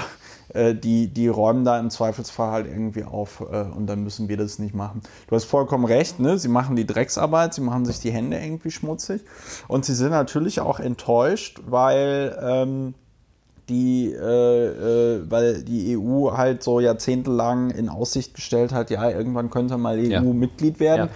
Dann äh, hat man so eine E U-Osterweiterung mal eben so gemacht und so easy peasy mal so schnell zehn osteuropäische Länder äh, mit aufgenommen und äh, die Türken aber halt irgendwie noch immer nicht. Und ähm, ich glaube, das ist auch... Äh, das ist Rassismus. Ja, erstens ist es Rassismus und zweitens ist das, äh, finde ich, diplomatisch als auch geopolitisch und geostrategisch ist es halt einfach einer der dümmsten Fehler, die man überhaupt machen konnte, ja.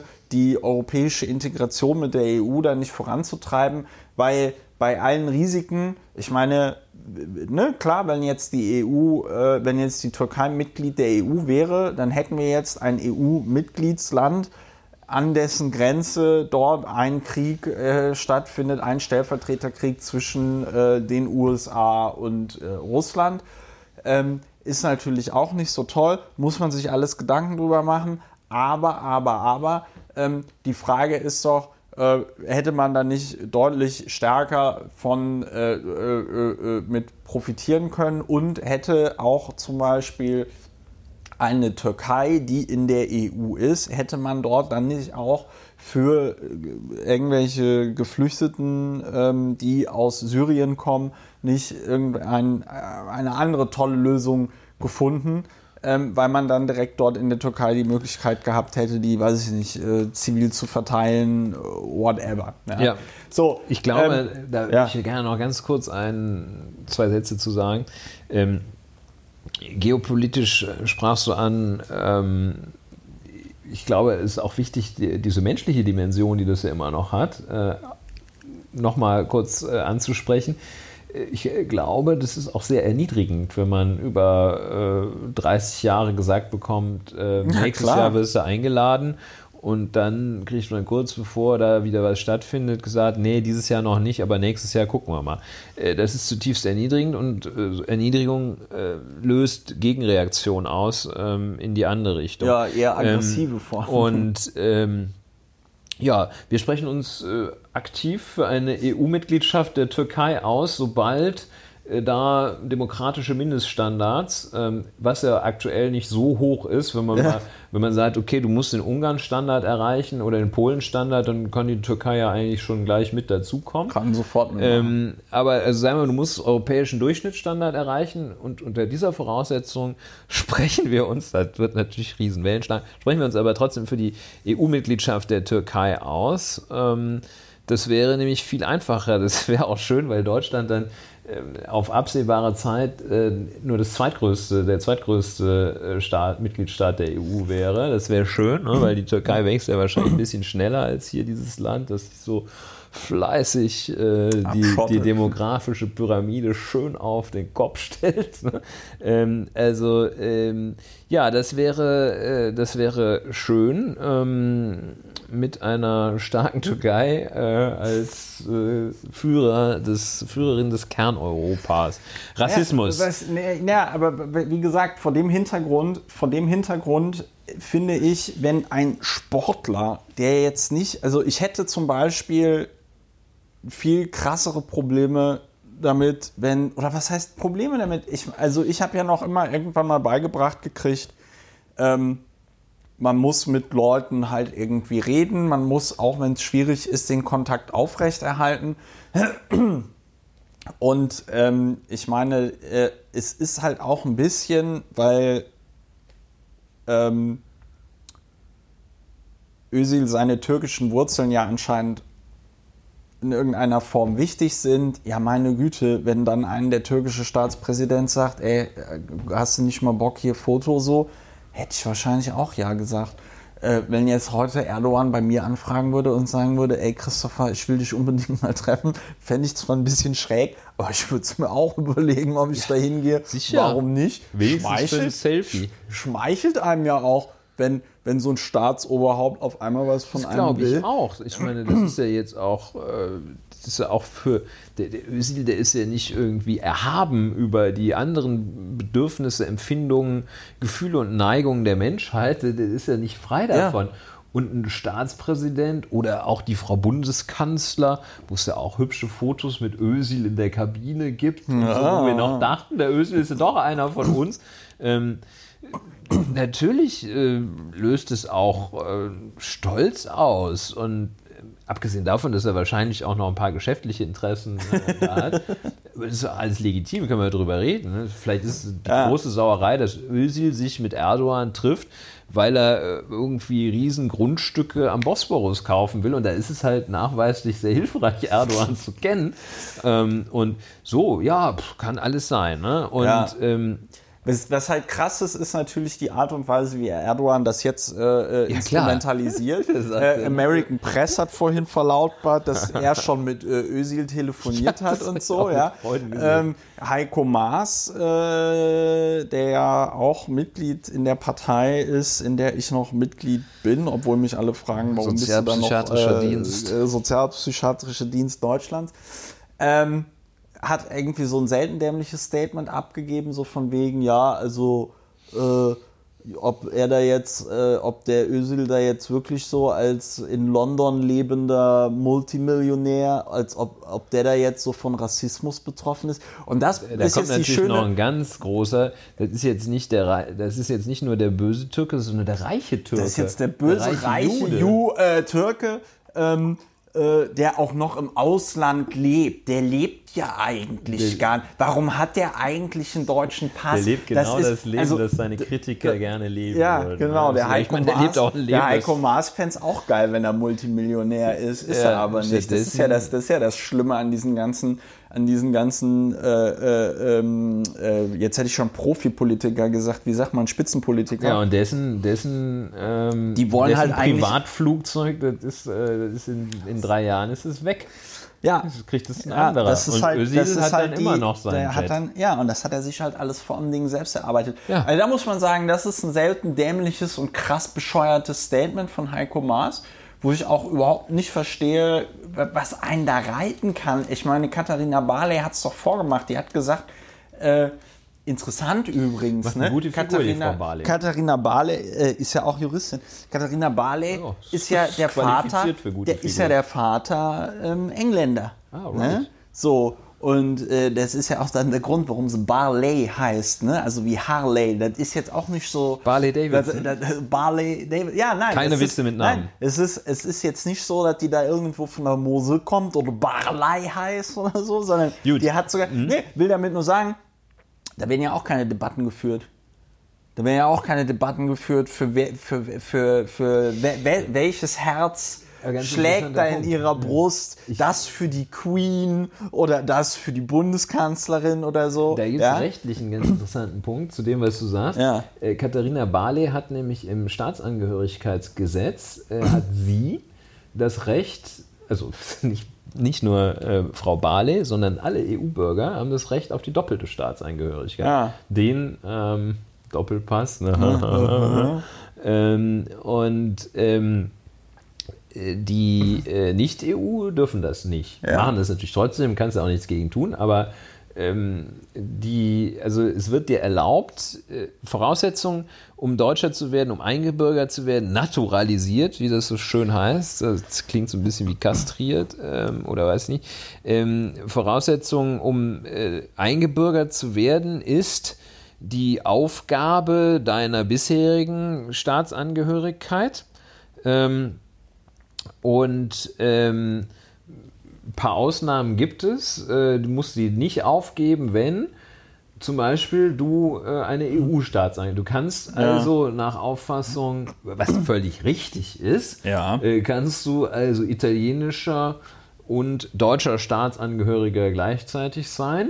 Ja. Also das ist offenbar, traut man das den, traut selbst der Gesetzgeber im Staatsangehörigkeitsgesetz das den Menschen zu, dass sie mit dieser mit diesen zwei Herzen in ihrer Brust klarkommen. Ähm, er traut es ihnen aber nicht zu, dass du, ähm, also er traut dir zu, Grieche und Schwede gleichzeitig zu sein, er traut dir aber nicht zu, Grieche und Türke, Italiener und Türke gleichzeitig zu sein. Das geht nicht. Ja, das ist auch vollkommen... Ja, das ist vollkommen. Du kannst Deutscher und Grieche sein, aber du kannst nicht Deutscher und Türke sein. Ähm, absurd, ne? Es, also es, Frau Barley... Äh, bei Frau Barley stellt man diese Fragen halt eben nicht. Nö. Nö. Also wahrscheinlich stellt man... Die stellt man bei dem äh, persischen ähm, Kinderchirurgen, stellt man die auch bis zu dem Moment, wo der in den Verdacht gerät, dass er irgendwo was falsch gemacht hat, stellt man die auch nicht. Da sagt man, ach, dieser feine Perser. Ja. Äh, und äh, nee, sieht so gut aus. Edles Gesicht. Der Großvater kannte noch den Schah. Der Großvater kannte ja noch den Schah. Und, äh, also, und äh, ich weiß nicht, seine Familie soll aus einigen Prügelpersern bestehen. Ähm, und äh, so. so äh, aber die, und, der ist fein, ne? So, aber, der ist fein. Genau, das ist das, was Özil sagt mit dem, äh, ich bin da immer dann der Türke, wenn ich nicht treffe. Ja, oder wie und Trevor Noah sagte, dieser Typ, hast du das gesehen? Nee. Der ähm, hat an, der war irgendwie, hat glaube ich so ein, ein, ein Afrikaner, ein Mann afrikanischer Herkunft, hat irgendwo glaube ich in den U S A, hat so ein Kind aus dem brennenden Haus oder so gerettet. Ja. Ähm, und äh, ist dafür, glaube ich, eingebürgert worden ja, oder sowas. Ja. Und der hat gesagt, okay, äh, vorher war er der... Trevor Noah hat sich als selber äh, Farbiger das Recht rausgenommen, den, äh, zu sagen, vorher war er der Neger. Ja. Ähm, dann war er der, war er der, der äh, American Hero. Ja. Wenn das Kind fallen gelassen hätte, wäre er wieder der Neger. Ne? Ja. Und ähm, ja, das, der hat es genau, dieses Özil-Phänomen äh, beschrieben. Ne? Wenn ich ja. gut spiele, sagen alle, ja prima, dass du dich für uns entschieden hast. Wenn ich schlecht spiele, bin ich der blöde so. Türke. Und, und, und, das, und, das, und, das, äh, und das Statement von Heiko Maas fand ich deswegen so extra bescheuert, weil er dort genau in dieses... Ähm, in dieses, in dieses Horn reinbläst, in das auch die unsägliche Bild-Zeitung reinbläst, dass auf einmal alle jetzt beurteilen wollen, ob der Özil, also vor allem Ding, äh, ja, ja. vor allem Ding weiße, heterosexuelle Männer, vor allem Ding, ja, so richtige Allmanns, so Kartoffeln wie wir, ja, die jetzt beurteilen, ob dem Mann jetzt Rassismus widerfahren ja. ist oder nicht. Ja. Und das ist so geil, ja, also so in dem Jahr, wo irgendwie durch MeToo einiges losgetreten worden ist, ja, und die Frauen gesagt haben, Leute, wir werden von Männern sexuell belästigt und wir werden begrapscht und wir müssen, weiß ich nicht, Penisse in den Mund nehmen, damit wir überhaupt die Rollen bekommen, die wir äh, äh, bekommen wollen, ja, und das ist scheiße, dass es so ist. In dem Jahr, wo man irgendwie gedacht hat, hm, vielleicht haben die komischen Männer jetzt doch mal irgendwas gelernt. Nein, natürlich nicht. Özil sagt, ich erfahre beim D F B Rassismus, ja, und wenn ich mir äh, die Wikipedia-Seite von diesem Grindel-Heini da durchlese, ähm, dann wundert mich das auch nicht, dass man im Umgang mit dem Rassismus erlebt, ja, ähm, und äh, dann ähm, kommen aber, wie gesagt, so Kartoffeln daher und sagen, ne, ne, ne, der ist doch Millionär, der lebt doch in London, der kann doch gar keinen Rassismus erleben. Alter, Alter, du kannst es nicht beurteilen. Ja. Du kannst es nicht beurteilen. Ja, so. Und ähm, dann sich aber wieder, weiß ich nicht, beim nächsten Mal darüber aufregen, wie äh, de, der Hass der Politikern entgegenschlägt äh, äh, schlägt. Komisch, oder so. Ne? Kannst du doch als Politiker gar nicht beurteilen, wann dir Hass entgegenschlägt. Ich finde, das ist noch alles irgendwie vollkommen... Stell, also stell dich ist, mal stell nicht, dich so, nicht an. so an. Ne? Das der ist doch alles nicht so, so anstellen. Echt, der, der Heiko Maas, so genau. Der Heiko Maas als Außenminister verdient er doch Geld, ist ständig auf Urlaub. Muss ja, sich ja nicht wundern. Äh, man soll sich, ist halt ja, Risiko. Also für mich ist das nur Kritik, was da auf Facebook steht. Ja? Ja. Nur weil ihm da jetzt jemand einen Galgen gebastelt hat. Da muss er auch mal ein bisschen Spaß verstehen. Ey, sag mal, wie beschränkt, wie beschränkt muss man eigentlich genau sein? Wie beschränkt muss man eigentlich genau sein? Welche Schüsse hat der Typ und haben die Leute nicht gehört? Und das ist das perfide,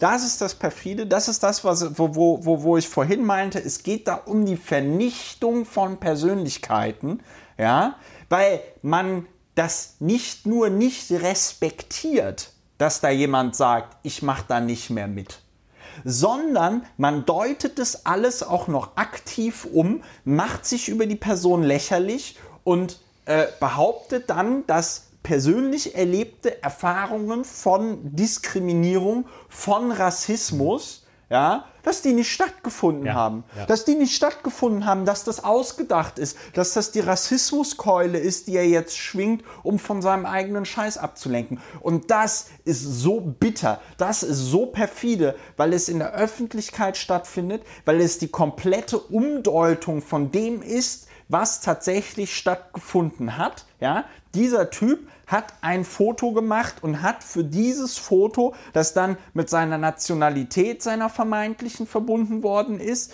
äh, seiner Haltung zu Deutschland vermeintlich verbunden worden ist, seiner Befähigung als Fußballer Äh, äh, äh, verbunden worden ist. Und ja, mit dem Ausscheiden der Nationalmannschaft in der Vorrunde. Mit dem Ausscheiden der Nationalmannschaft in der Vorrunde verbunden ist. Dieser Typ hat nur ein Geschenk bekommen. Ja? Wenn ich so ein Geschenk bekommen hätte, irgendwie über Wochen, ich wäre nicht in der Lage gewesen, so Fußball... Ich meine, ich bin eh nicht in der Lage, so Fußball zu spielen. Dann wie Mesut Özil. Aber ja, nee, genau. Nur dann wäre ich nicht. Ansonsten hätte ich den natürlich locker ausgedribbelt. Nein, also... Das finde ich schon so bewundernswert, dass der das überhaupt hingekriegt hat, an diesem Turnier teilzunehmen, ohne die ganze ja, Zeit jemandem wichtiger. in die Fresse zu schlagen. Und dann kommen auch noch so Wichser daher und sagen, ja, nö, aber Rassismus kann das nicht gewesen sein. Hör mal, was hast du denn für einen Rock an? Wie viel hast du denn getrunken? Ne? Mal bist ja. du dir auch sicher, dass du Nein gesagt Ach, hast? Doch nicht so oh, an. Ich meine, wenn so dir da mal einer schön zwischen doch, die komm, Beine ey, greift, nur, dann ist das schön. Du hast doch ein schönes ja. Dekolleté. Also, da musst du doch ja. mal, wenn dir da jemand an die oh, Brüste greift. Ne? Guck also, mal, andere so Frauen schlimm. wären noch froh, wenn sie noch angetatscht doch, werden. Ne? Oh. So, und also Rassismus, hör mal, wir haben dir doch so viel gegeben, da kannst du dich doch nicht so anstellen. Aber ähm, das ist... Äh, wir haben doch nicht mehr Hitler-Deutschland. Das ist nämlich äh, diese Die, das wird ja selbst bei denen, die sich die so vermeintlich vermittelnde Meinungen ja. einnehmen, so dieses, ja, ist nicht schön, wie mit schön ist nicht, was da passiert ist, Och, der arme ey. Özil, aber das Foto. aufs Schärfste ey. zurückzuweisen, äh, meine sagen Güte. die dann, ist der Vorwurf des Rassismus. Und das, diese Zurückweisung des Rassismusvorwurfes, ähm, die offenbar auch wieder diesen, diesen mangelnden Diskurs, äh, nämlich den Teil des einfach mal Zuhören. Ja. Dass man sagt, ja. was, hat er, was sagt er uns denn? Und er sagt, er empfindet das so. So, das kann richtig, also wir können das nachvollziehen, wir können es nicht nachvollziehen, aber er empfindet das nun erst einmal so. Und äh, naja, dass man und da mal zuhört und sich eben, das ist ja das, was wir versuchen, was wir uns immer wieder sagen, dass man sich mal die Sache selber anguckt und die Fakten selber, dass man sich mal anguckt, bei Özil ging das schon los, dass dem einer da äh, Mitte der Nullerjahre die Pistole auf die äh, schmale Brust gesetzt hat, äh, dass er sich jetzt sofort entscheiden muss, ob er jetzt Türke oder Deutscher ist, hat er sich natürlich... war ja auch ein taktisch ganz geschickter Move. Ne? Dadurch ist er dann zu Real Madrid und dann zu, ich weiß gar nicht, wo der jetzt spielt, Liverpool, nee, äh, irgend sowas, äh, Englisch. Jedenfalls Premier ist er, League. richtig, äh, also so ganz geschickt. Was will ich eigentlich sagen? Ähm, statt ihm mal zuzuhören und das sich ein bisschen anzugucken und zu mhm. überlegen, Ähm, wofür steht eigentlich dieses Phänomen jetzt? Was war da eigentlich los? Äh, wer ist da gekränkt worden? Äh, in den Zusammenhang zu stellen, äh, von äh, E U-Mitgliedschaft bis äh, Mercedes-Werbevertrag wird nicht verlängert. Es gab ja so einen Analysten, ich glaube, es war Harry Bart-Prante sogar, hm? ähm, der, der sagte ja, was in, was in Özil ganz besonders gekränkt hätte, ist, dass Mercedes den Vertrag mit ihm nicht verlängert hat. Das war, ich weiß nicht, ob das stimmt, dass ihn das ja, besonders gekränkt hat, bei, aber nee, so diese Erklärung fand ich ganz schön, dass man sagt, der, der, der Özil da äh, aus, aus Gelsenkirchen-Bismarck, wusste ich auch nicht, das ist so ein Gelsenkirchen, ich komme aus Gelsenkirchen-Bismarck, ja. ähm, der ist also wirklich. Ist ja auch ein sehr deutscher hatte. Stadtteilname. Ja, also nicht, nicht wirklich international, der Name Bismarck. Ja. Ähm, der es geschafft hatte, der sogar also quasi mit dem Höchsten, was es ähm, hier an deutscher Industrie gibt, äh, nach, seitdem Krupp nicht mehr so der Hammer, nicht die Referenzklasse ist, ja. der es also geschafft hatte, für das Größte, was es in Deutschland gibt, Werbung zu machen, Werbepartner zu sein, bis er dann da äh, gekündigt wird. das naja, vor allen Dingen auch diese Dinge getan haben. Und, und das glaube ich auch. Und ja, dass vor man sich diese, so dieser Sache nähert und nicht sagt, man will dieser scheiß Türke, der ist sowieso super reich, vom, der soll sich mal nicht so anstellen. Vor allen Dingen diese, vor allen Dingen, was ich halt echt krass finde, diese, was er da in, diesen, in, diesen, in diesem Statement da schildert, dass er sagt, er hatte eine... Ähm, Er hatte da so eine Kooperation mit seiner alten Schule in Gelsenkirchen und da gab es Sponsoren und alles und da wollten sie so Fußballturniere machen für, weiß ich nicht, Kinder mit Migrationshintergrund, bla bla bla bla bla. Und dann hat ihm die Schule gesagt, sie will nicht mehr und dann haben die Sponsoren gesagt, sie springen jetzt ab. Alles wegen diesem Erdogan-Foto. Was für eine Demütigung muss das sein? Ja. Ey, Entschuldigung, ich meine, der macht äh, genau das Richtige, was man als Promi machen sollte, seine Bekanntheit und sein Geld irgendwie für äh, Charity-Krempel halt irgendwie benutzen, ja. Und was, was, was, was, was kriegt er von seiner eigenen Schule, von seiner eigenen Schule, auf die er gegangen ist, ja, die will ihn nicht mehr sehen. Ey, wenn meine Schule, meine ehemalige Schule da in Bombard-Godesberg, wenn die sagen würde, nee, Herr Lauer, Sie haben jetzt hier Hausverbot, ja, äh, machen wir jetzt mal besser nicht, ey, da würde ich, ich würde, äh, ich weiß gar nicht, ich fände das so, ich fände das so krass, weil das um ist ja rein, schon... nachdem du dieser Schule noch irgendwie so ein, ja, so ein, so ein Turnier spendiert so einen hast. Super oder amtlichen ja. äh, Sportplatz da mit feinstem englischem Rasen äh, gepflanzt hast. Ähm, es ist auf jeden Fall, also es ist, ähm, es, ja, wie du vorhin gesagt hast, es spiegelt sich in dieser, spiegelt in dieser sich, Debatte, spiegelt, spiegelt sich gerade alles wieder, was komplett falsch läuft. Ja, deshalb möchte ich sagen, danke, Herr Mesut Özil. Ähm, Das war, glaube ich, nicht beabsichtigt, aber ähm, ja, danke dafür. Auch dem, dem Kollegen Söğüt, glaube ich, heißt er, dass er diese tolle Erklärung gemacht hat, äh, gedraftet hat. Ähm, schön auch, finde ich eigentlich auch ganz gut, das ist alles auf Englisch. Das ist so... Ähm, das ist mal so, ihr könnt mich echt. Ja, und so Sonntag nach Redaktionsschluss gepostet. Also das, das ist auch so richtig geil. Eben, also das, ich, ich mache das nicht auf Deutsch. Ne? Müsst ihr halt Englisch lernen oder äh, das bei Google Translate reinhauen. Denn vielleicht ist das nicht das daran, dass Frau Barley, äh, die hat es auch besonders gut verstanden. Die ist ja wahrscheinlich zweisprachig aufgewachsen. Ich weiß es nicht. Ja, das ist, wahrscheinlich schon. Ja, also Frau Barley macht eine gute Figur. Die hat. Äh, das freut mich. Kannst du dir ja mal sagen. Äh, Schreibst dir eine Mail. Ja, also macht eine gute Figur. Ich möchte ja ihre, ihre Sacharbeit. Äh, ja, mir, mir war schon loben. Klar, wie du das gemeint hast. Und ähm, wir hatten doch äh, beim letzten Mal war sie auch positiv hervorgetreten, äh, als wir. Ja, sie ist halt nicht ganz äh, so hirnverbrannt wie, ihre, wie ja. ihre männlichen Kollegen. Und ja. vor allem, ich kann mich nicht erinnern, dass von Heiko Maas während seiner gesamten Amtszeit als Justizminister irgendwas ist, ist kein vernünftiger Satz hängen geblieben. Intelligentes zum Thema äh, Wahrung des Rechtsstaats. Es ist einfach Minderbegabung. Es ist. Ähm, äh, also, wir loben Frau Barley, wir, loben, wir fordern die äh, E U-Mitgliedschaft der Türkei, wir danken Mesut Özil. Wir danken Mesut Özil. Ähm, ich ho- Weiter so. Und was, was, was man an dieser Sache, das war genau noch der eine Punkt, den ich noch kurz ansprechen sollte, aber dann machen wir auch Schluss, weil ich merke, wir beide können auch eh nicht mehr. Ähm, was ich ganz bemerkenswert finde, ist hier nochmal, da haben wir schon ein paar Mal drüber geredet, diese asymmetrische Kommunikation zu sehen. Ja?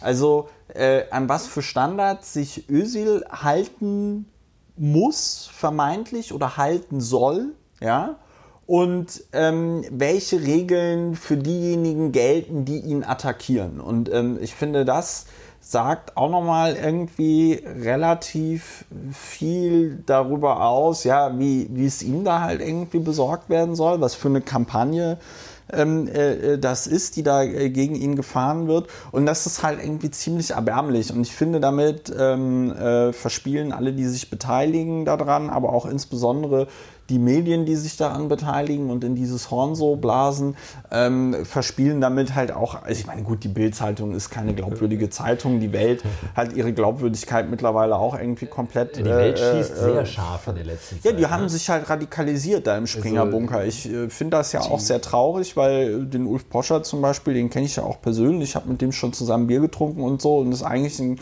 sehr äh, intelligenter, netter Mensch, aber ähm, anscheinend haben die sich da alle mit Twitter im Springerbunker in den letzten Jahren, seit ich da nicht mehr arbeite, äh, radikalisiert. So, Ja, ähm, die bewaffnen sich wahrscheinlich. Die bewaffnen gerade. sich wahrscheinlich auch bald. Sind viele ähm, Prepper im Springen. Prepper, Prepper. Gut. ähm, diese etwas kürzere Folge und möglicherweise auch etwas ähm, diffusere Folge wegen der Temperatur. Es ist jetzt zwanzig Uhr und es sind noch immer achtundzwanzig Grad. Ähm, diese Folge von Lauer informiert wurde Ihnen präsentiert von Christopher Lauer und äh, Ulrich Wehner, beziehungsweise Doktor Ulrich Wehner und äh, Christopher Lauer. Ähm, ich bedanke mich dafür, dass ihr euch das hier alles angehört habt. Ähm, ich freue mich und wir freuen uns immer über Feedback und Anregungen und ähm, äh, die könnt ihr...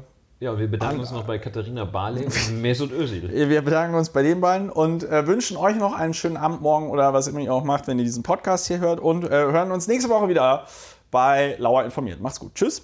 Tschüss.